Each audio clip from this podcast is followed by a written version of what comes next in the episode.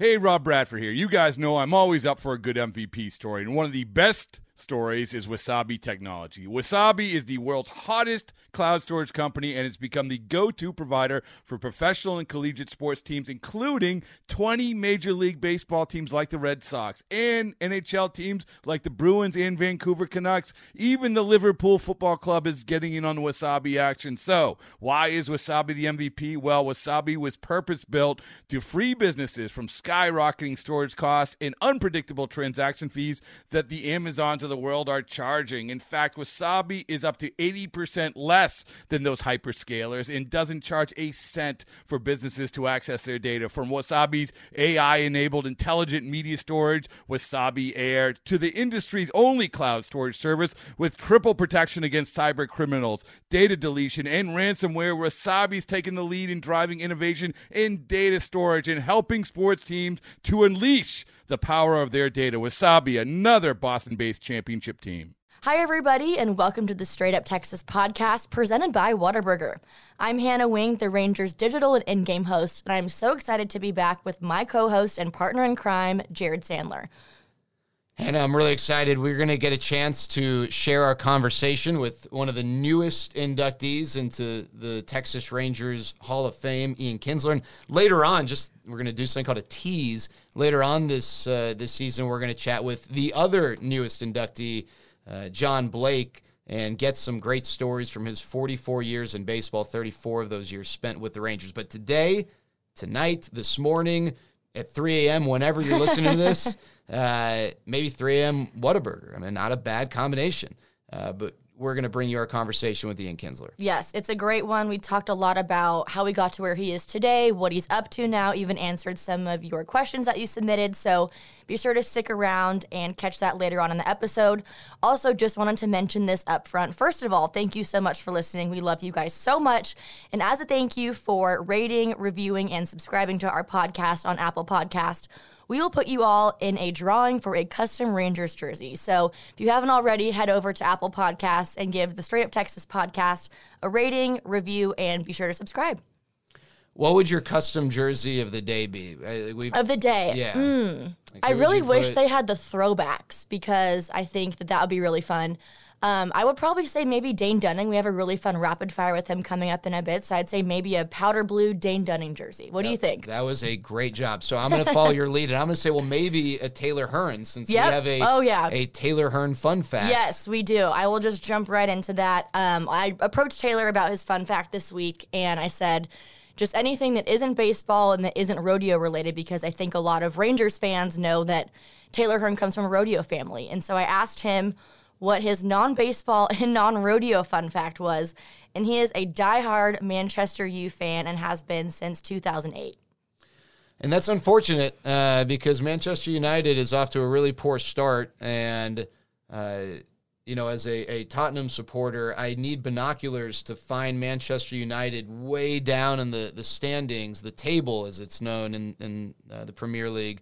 Uh, so you know, unfortunate decision for Taylor. He's otherwise a great guy. Yeah. Uh, big Mavs fan too. Big, which we big love. Big Mavs fan. It's odd, you know. I know. I thought yeah. I was like, that doesn't really make a lot of sense. Yeah, but why would you be a Manchester? No, but a lot of a lot of people are Manchester United fans, and uh, Brad Miller is a Manchester City fan, uh, and just in general a, a, soccer nut. And so it's always fun talking soccer with those guys in the clubhouse. So I guess Taylor Hearn, big Mavs, and big Man U fan. Yeah. What? Who's your favorite soccer club? I would have to say FC Dallas. I feel like I have to keep supporting all the DFW teams, so I would say probably FC Dallas. Great. Have um, you ever um, been to a, a, soccer match? I haven't, but I used to drive by where the LA Galaxy would play all the time when I lived in California. We actually had our high school graduation at the stadium where they play over in Carson.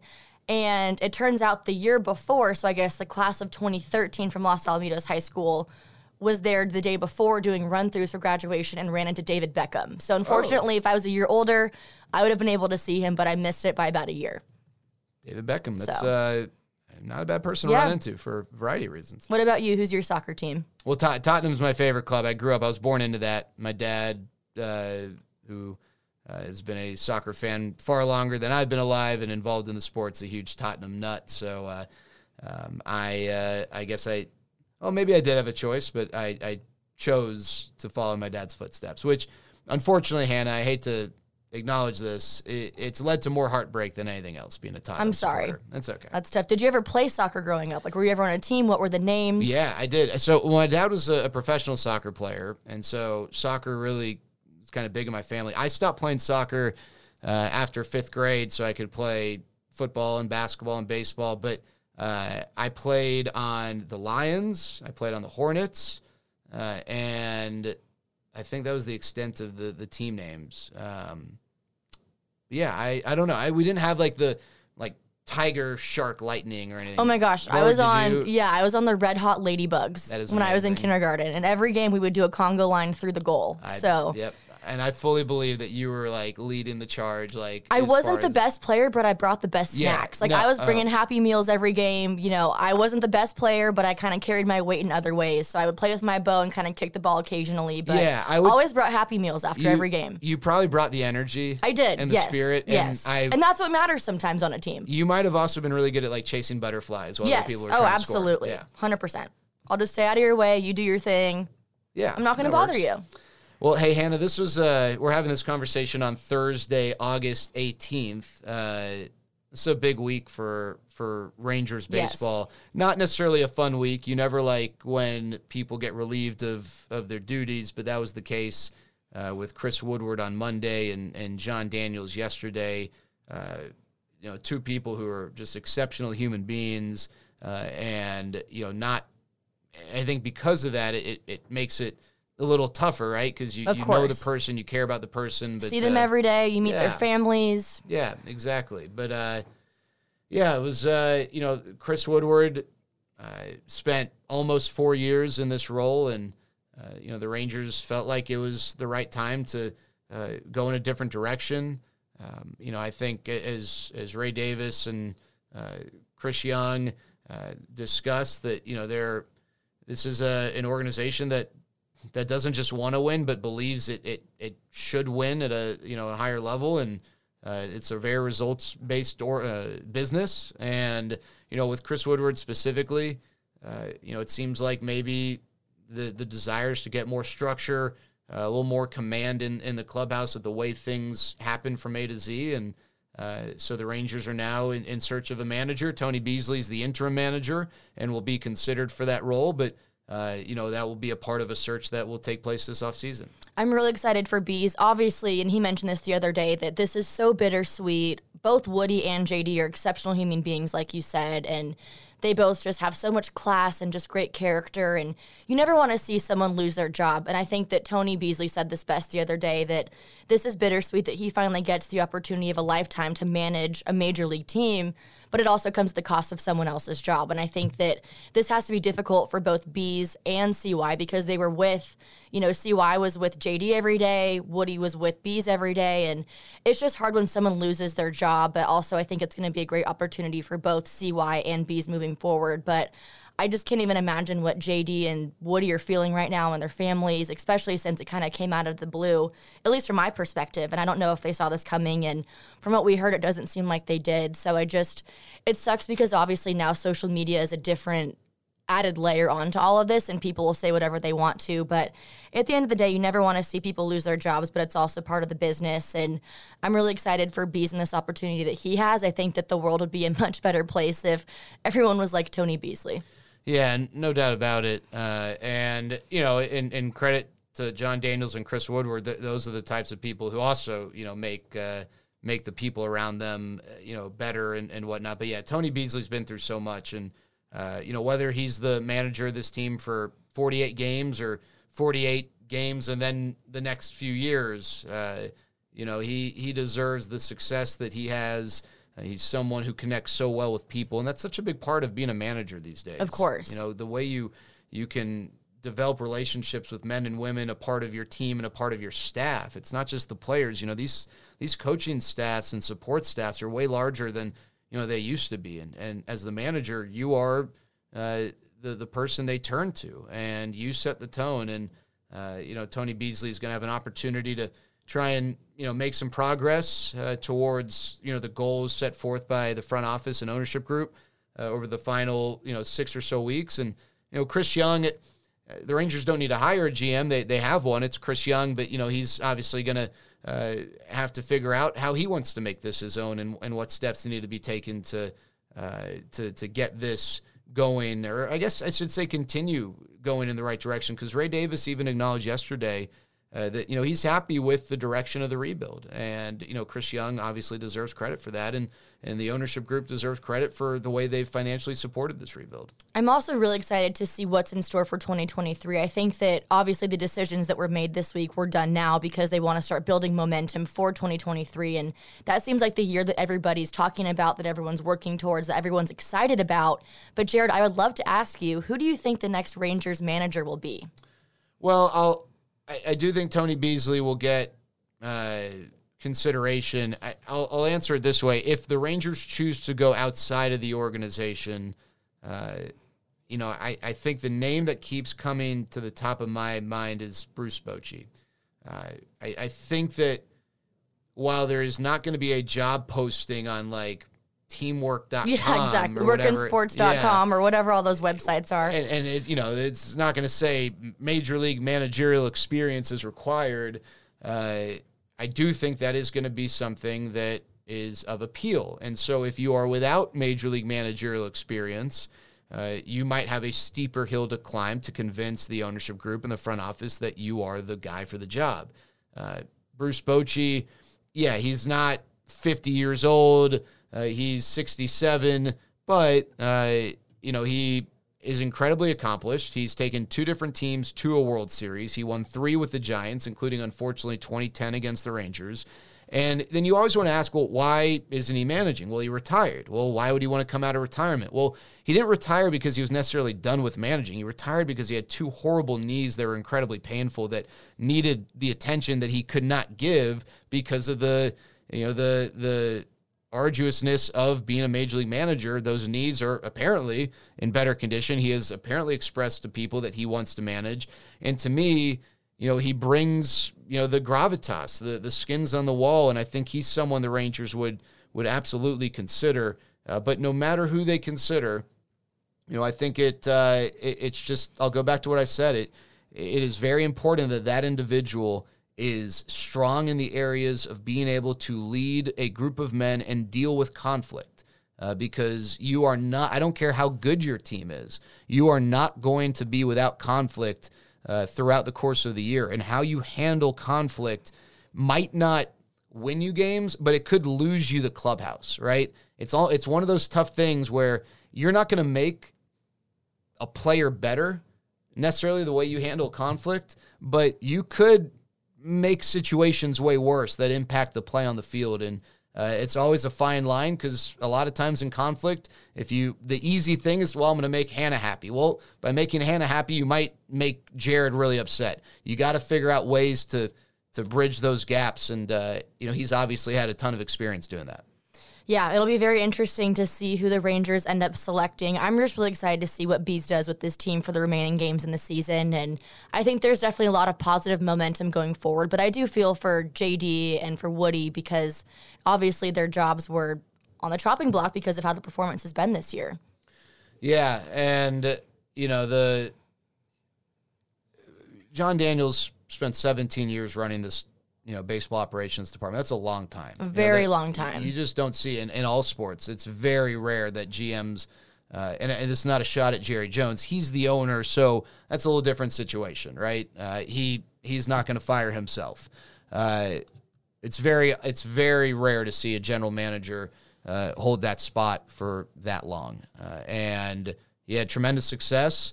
You know the goal was always to eventually transition that power over to chris young and uh, you know, the ownership group felt like August 17th was the day to, to you know, really officially do that. And, uh, you know, Chris Young is incredibly bright.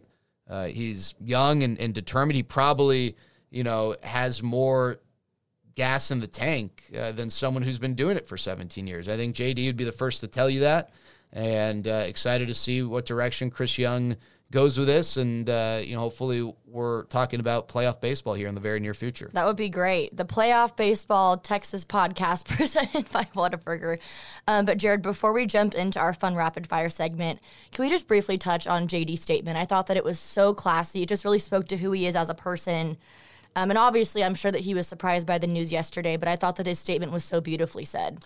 It was. Uh, I, I, hope that fans take the time to read it. I mean, just from the very first line, somewhere along the way, this baseball fan from Queens got an opportunity to help lead a Major League Baseball franchise in Texas. I mean, it just it's relatable, right? Like he.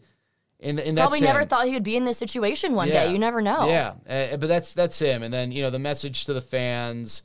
Uh, you know, fans don't root for suits; you root for jerseys, mm-hmm. and that's a very good point. Yeah, and so it's it's rare that you know ex- baseball ex- executives in any sport they eventually probably get to a point with fans where fans are you know not not in favor of that you know whatever and and and that's you make a move it's very rare to find a move that is universally loved, right? And so you're always going to have with every decision you make. Some people like it, some people don't. And uh, but you know, I thought Jon Daniels, regardless of how the fans felt about him, and you know, obviously there were some who loved him, some uh, who didn't. You know, I thought he was always very considerate and classy towards the fans, and yeah, that statement I thought was it gave me as as the kids say, gave me all the feels. Yes, it definitely did. I love how he ended it. He said, "Looking forward to being a dad, husband, and fan, and to see what comes next." So, very excited to see what comes next for JD. I know that wherever he ends up, we'll be so lucky to have him, and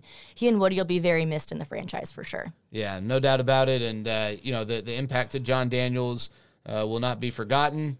Uh, you know, Chris Woodward certainly impacted several people around him, and uh, now it's on to the next chapter, and that's just the nature of sports. And uh, the Rangers uh, have an exciting offseason ahead. Yes, we definitely do. I guess not we. The Rangers have an exciting we offseason ahead. Yeah, I feel like we kind of we're around it all the time. Is now the time to let everyone know that you are. This decision was made in part because they're ready for Hannah Wayne oh, to start calling the shots. Oh gosh, I don't think they would want that right now. Are we but... calling for a hit and run right now? What, what do you want to do? Oh my gosh. Well, up next is a fun rapid fire segment with Dane Dunning. He is an awesome guy and excited for you guys to hear what he has to say.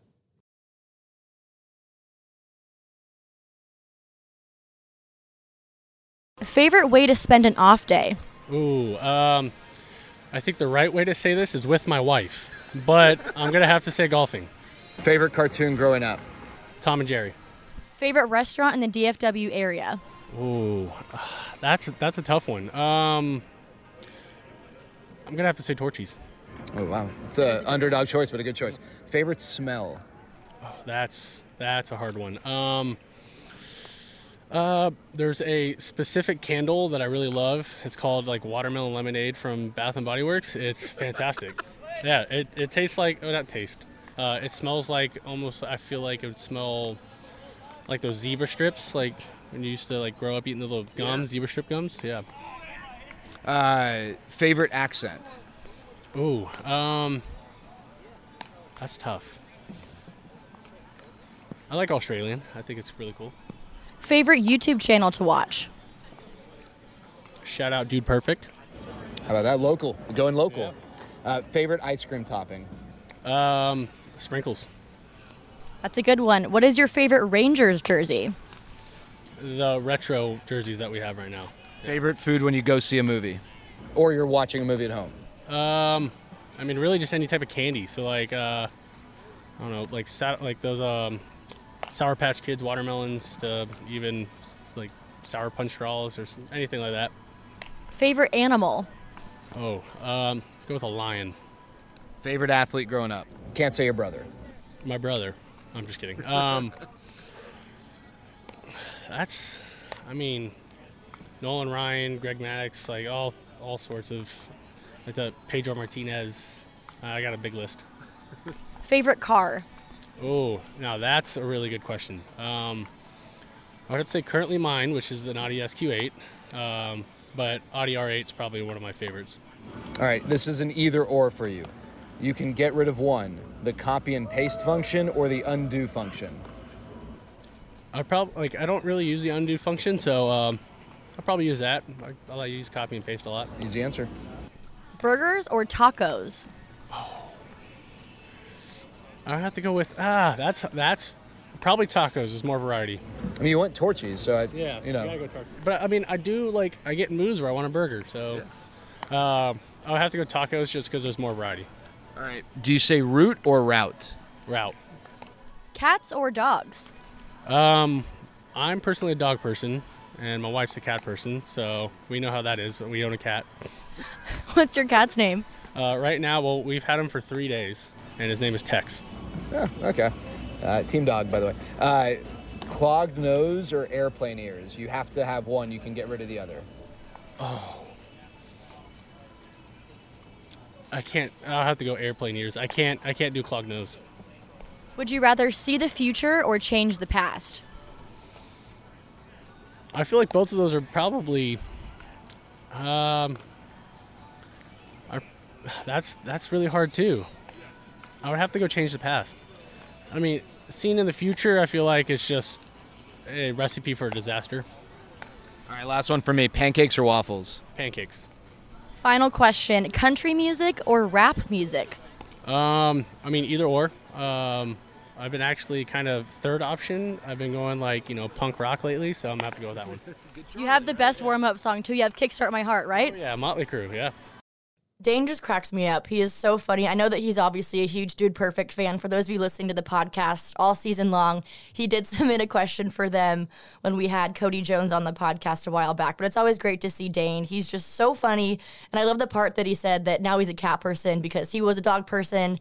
His wife likes cats, so now they have a cat. I thought that was really funny. Yeah, I mean that's Hannah. That's that's how it goes. Happy Uh, wife, happy life. Yeah, you. Uh, you know, I, I, I, I feel for your fiance Pierce because uh, pretty soon, if it hasn't happened already, any 50-50 argument is just not going to go his way. Uh, I hope he's listening. I, you know what, and and I'll be honest, I love Pierce. I'm Team Hannah. Thank So, you. I appreciate that. Yeah. Um, but if Pierce was here, I'd say I'm Team Pierce. That's So, all you good. know, I get it. sides. Happy wife, happy life. Yeah, but I know it's great talking to Dane. Yes, he's awesome. Fun guy. He's actually starting the game today. So hopefully, when you're listening to this, you're listening while Dane is pitching a gem, or maybe looking back on uh, Dane's great performance. Uh, if not, well, then the next time. I hope that this rapid fire gave Dane some more fans it too. did. I think he's an easy guy to root for on and off the field, but he is just a great human being and glad we got to chat with him. Yeah, no doubt about it. All right. Well, I'm also super excited. We got a chance to chat with Ian Kinsler, inducted into the Texas Rangers Baseball Hall of Fame. Uh, we chatted with him the day before the induction ceremony took place, right after the luncheon, for those who got to attend that. Uh, and uh, after a, a message from our beloved sponsors, Whataburger, we will bring you our conversation with Texas Rangers Baseball Hall of Famer, Ian Kinsler. When you're craving a bigger, better burger, you know where to go. Whataburger. And if you go right now, you can treat yourself to the all new Bacon Blue Cheeseburger. Two all beef patties with crispy bacon, grilled onions, blue cheese crumbles, and peppercorn ranch. So what are you waiting for? Available for a limited time at participating locations. All right, really excited to have Ian Kinsler with us, uh, a member of the class of 2022 Texas Rangers Hall of Fame, uh, a homegrown player for the Rangers, multi-time All-Star, all the the accolades, uh, and we could spend 30 minutes discussing Ian's career. But uh, uh, Ian, what does this, I guess, next bullet point mean to you, being a part of the Texas Rangers Hall of Fame? I think you know coming back and and being amongst the guys that are already in and knowing what they've accomplished um, and what it means to be a part of this group is it's you know athletes say all the time it's humbling and it, it really is because you don't you try to reflect and you try to come up with something um, profound but it's it's hard to do because it, at the time when you're playing it means so much to you it's kind of your life um, and to be honored you know for for what you did f- for that time period is um, it's something I'm very proud of and to be put amongst that group and be part of the players that I thought were the best is is uh, something very special. All right, I want to go back all the way to young Ian Kinsler, growing up. Uh, what were you like? What I mean, were you a big sports fan? Were you like? I guess how how did those years kind of shape who you were? And, and are you the same person now that maybe people would have projected when you were a five, six, seven, eight year old kid? Ooh, I don't know. That's a tough question. Trying to reflect on your childhood, but um, yeah, I was 100% a sports guy. You know, it was ESPN. At growing up, we didn't have MLB Network, so it was Sports Center, top 10 every night. Ken Griffey Jr., Robin home runs, um, Roberto Alomar diving all over the place. Kind of the same same type of same guys making the plays every night. You're watching on Sports Center, um, and when I grew up, it was like WGN was the Cubs, and it was day games with Harry Caray, so it just basically just put you to sleep. And then it was, and then it was uh, TNT, The I believe, Braves? with the Braves Yeah, in yeah. the '90s, and the Braves were dominant. Um, so that was where I gravitated to, is watching the Braves games and David Justice and you know Chipper Jones and Javy Lopez and Andruw Jones and um, you know the whole team really. I mean the pitching staff that they had everybody would seemed to be a Braves fan at the time. Um, and I can remember doing a tomahawk chop in my living room in the playoffs, and That's like, amazing. yeah, crying when they lost the World Series. I don't know, three years in a row or whatever happened, but you know that was that was that was kind of the sports for me when I was when I was a kid growing up. You've mentioned your dad several times, Ian, about how he really helped shape you as a baseball player.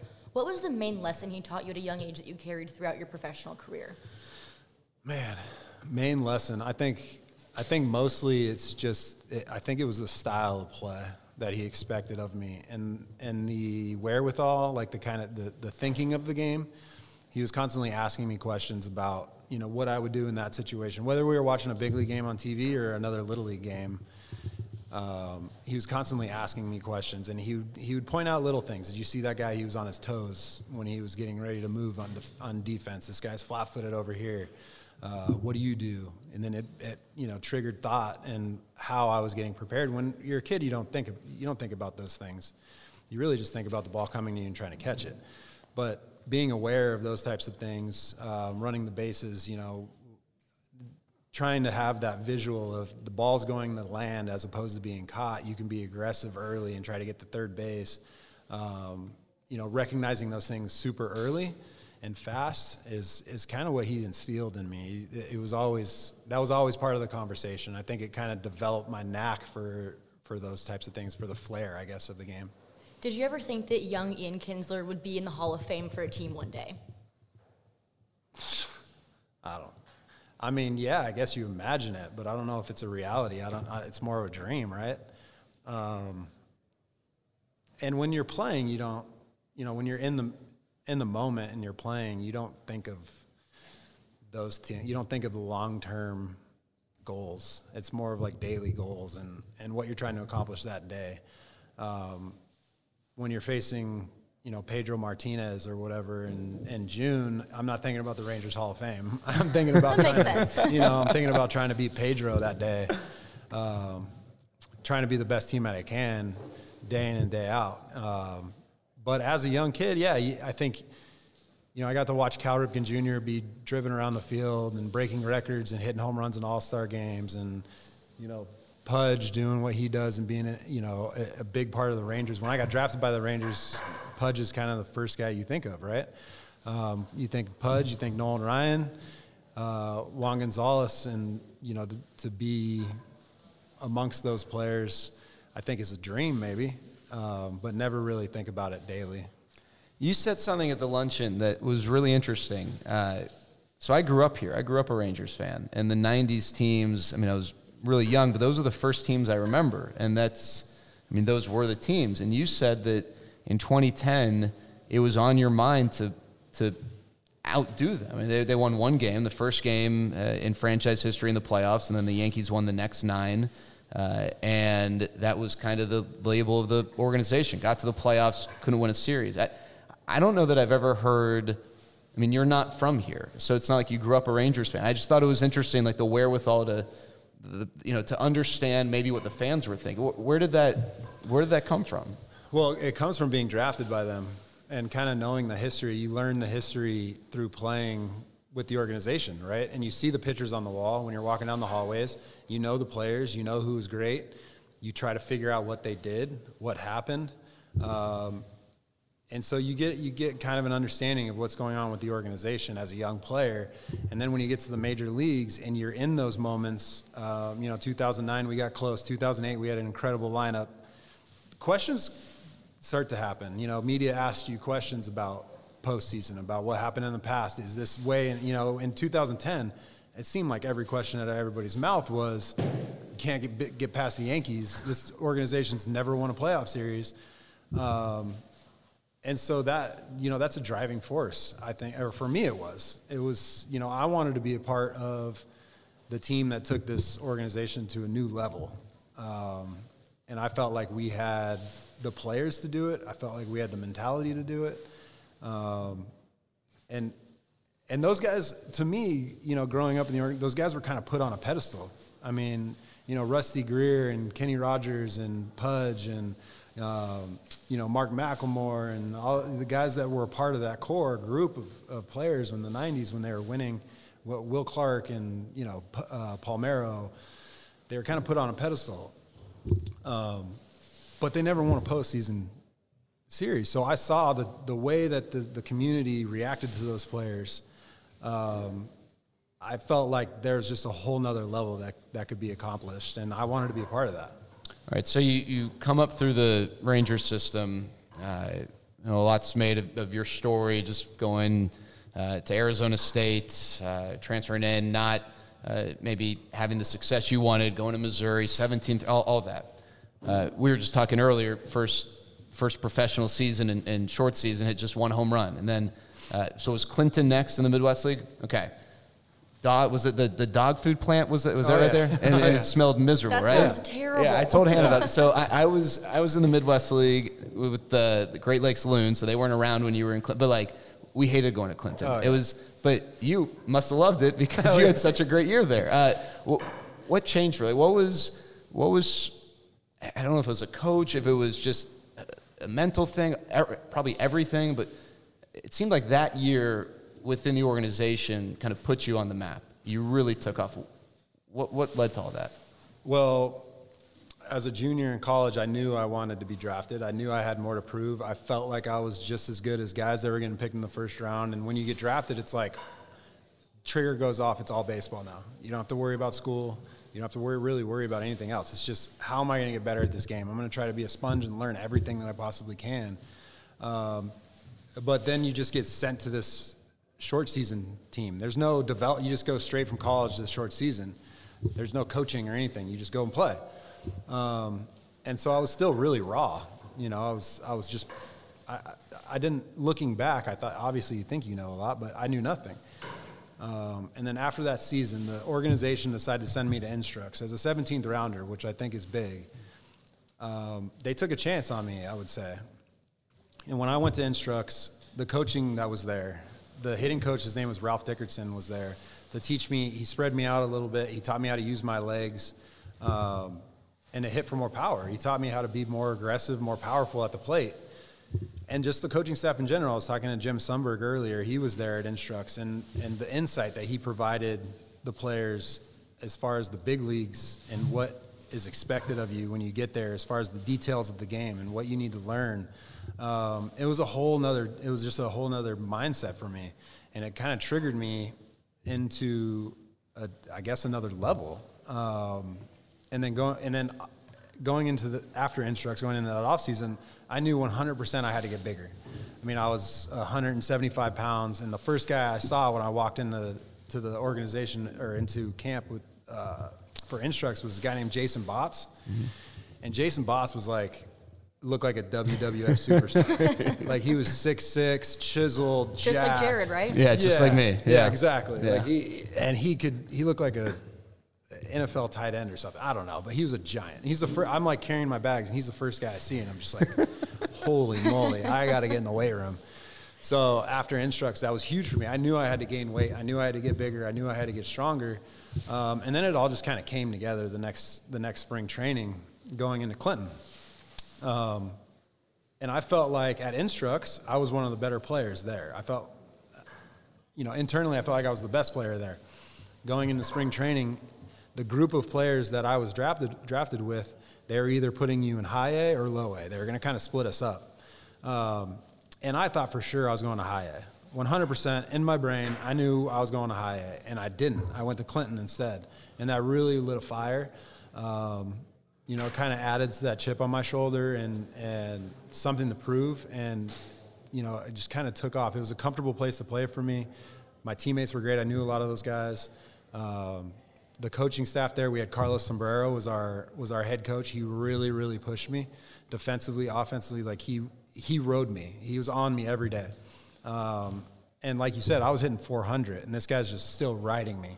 And nowadays, you don't see that as much. If a player's performing, you don't coaching staff kind of stays away from them. Uh, Carlos rode me, and he rode me hard every day, and he expected a lot of me, and I think that was huge as far as my development. Did, once, your willingness to be coached and be coached in that manner, players today seems like that it's not as present. Did that come from your dad? Yeah, 100%. Criticism is, I'm, I'm thirsty for criticism. Um, you know, he was always criticizing me in some way, obviously for the positive. He was trying to, trying to develop a mindset, right?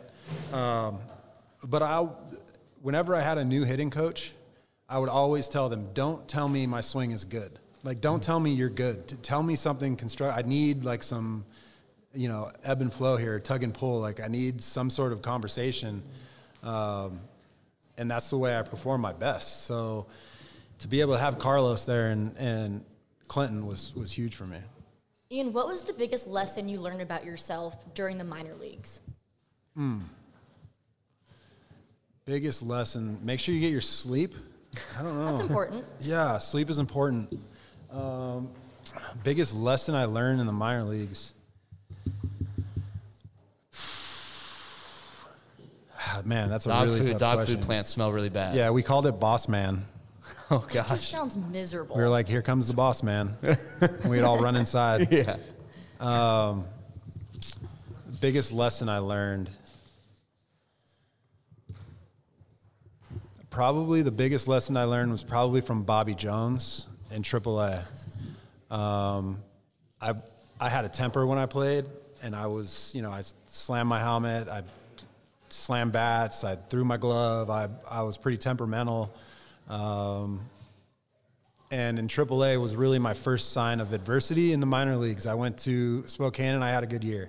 I went to Clinton and I played well. I got called up to Double A and I played well. I went to Arizona Fall League and I played well. Um, I went to spring training with the big league team and I played really well. And I got sent to AAA. The first month in AAA, I was I was terrible. I probably hit a buck eighty or something like that. They were moving me around from third to short to second, kind of splitting time.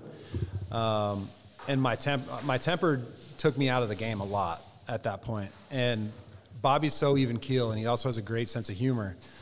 Um, and he was able to, he he taught me how to harness that. He taught me how to how to not let that affect my at bats, how to not let it affect my defense um, or my base running or whatever it is. Um, to stay with the game, you know, not not to allow your emotions to get the best of you. And I, I mean, through my whole career, that was something that I had to work on, and and something that was ever present was my emotions. And and Bobby really taught me how to harness it as best he could. It's a great lesson. Taught you some language too. If it, Yeah, if it- Bobby. Yeah, Yeah, Bo- yeah, he- yeah. Bobby has some a lot of beeps. Yeah.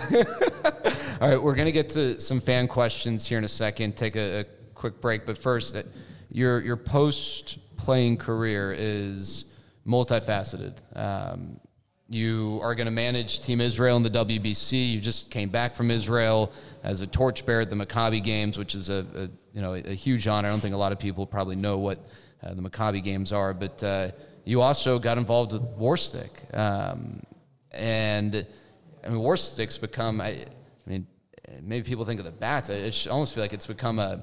I feel so. This Hannah's gonna make fun of me. I'm not. It's like a vibe. Like I don't know. It's like a vibe, right? Like there's like. But okay, how did you get involved in Jack White and? Uh, I mean, how how did you go down that path? Yeah, it's uh, it's it's definitely a vibe. That's what we're going for. Yeah. you know, we're trying to change kids' mentalities towards baseball and towards sports, but Did I use that right? Vibe? Yeah, Am I I say vibe, like all right, brand okay. vibe. vibing, yeah, yeah. vibing, Vibing? You like it? You don't like I it? won't roast you too hard for that, Jared. I think that makes sense. Okay. Um so Jack White is a huge Tigers fan. He grew up in Detroit. Um, he has a record label called Third Man Records, and so he's drawn to the number three for whatever reason. And I wore three in Detroit. Um, so we met in spring training in Detroit and became friends, uh, acquaintances, and had a dinner together and got to know each other a little bit. Um, one year later, I was introduced to a guy named Ben Jenkins, who's the owner of Warstic, who, who's the founder of Warstic. And, you know, we kind of hit it off right away. And he was giving me a bunch of information about Warstic and, you know, wanting, to me, wanting for me to invest in the company. And he mentioned Jack. Um, and I said, that's funny. I know Jack White. he said that he's pretty interested in this Warstic brand. I said, let me reach out to him and see how interested he is. Uh, and three days later, we flew to Nashville, me and Ben, and Jack invested in the company along with myself. So it was me and him as the two, the only two investors. Uh, and Ben obviously owns the, the, the, company. And then from then, it just kind of grew. It started out as just wood bats. It was wood bats, shirts, hats, um, and that's really it. And then from there it, it, continued to grow. And then we had this vision of having our own store in dallas uh, more of an experience that you can go visit something different than you know anywhere else. And it came to life. I mean it, it took us a long time. It took us five years six years now i think this year is year six. But um, jack is very very creative mind. Ben is a very very creative mind I'm a very like straightforward black and white baseball guy. So to have all of us sit and, and talk about this project and this company is is great. It works perfectly. Um, and so we finally got this building down in Deep Ellum, and we created this. I mean, really, Ben created it. Jack helped, and I was kind of like the baseball. like, okay, hold on, we need a little baseball in here because they're going way music. We got this speakeasy down in the mm-hmm. basement fully, you know, suited by JBL, who's good friends with Jack White. Um, and we have a, you know, wood bat carving area where you can watch a, a wood bat get, get burned from a billet. Um, you know, an engraving machine, painting area.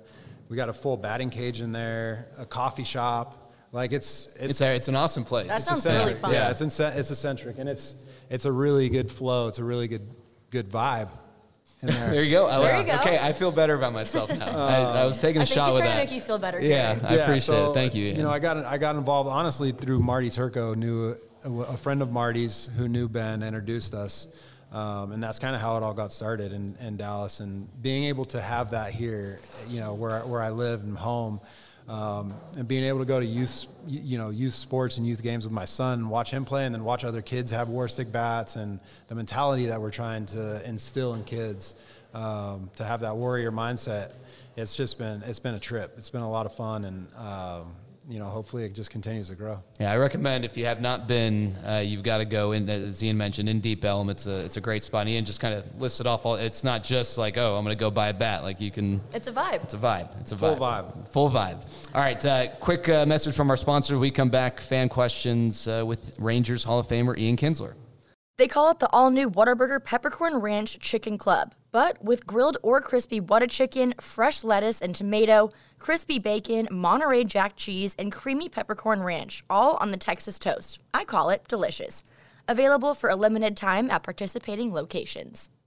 All right, back here with Texas Rangers Hall of Famer Ian Kinsler. Uh, we got some fan questions to run through, uh, but first we have two signature questions. So I'm going to start with one. Uh, we always like to ask people who's someone you you competed against who you didn't have like a relationship with. So not a friend you competed against, but you know, you, you just had like a, a high level of respect for. You know, someone that, and, and I know you as, as the competitor you are. I'm sure there's some people you looked across the way like, oh, I don't really like this guy, but there was just a level of respect because of those competitive battles. Yeah, that's a, honestly a really easy answer for me.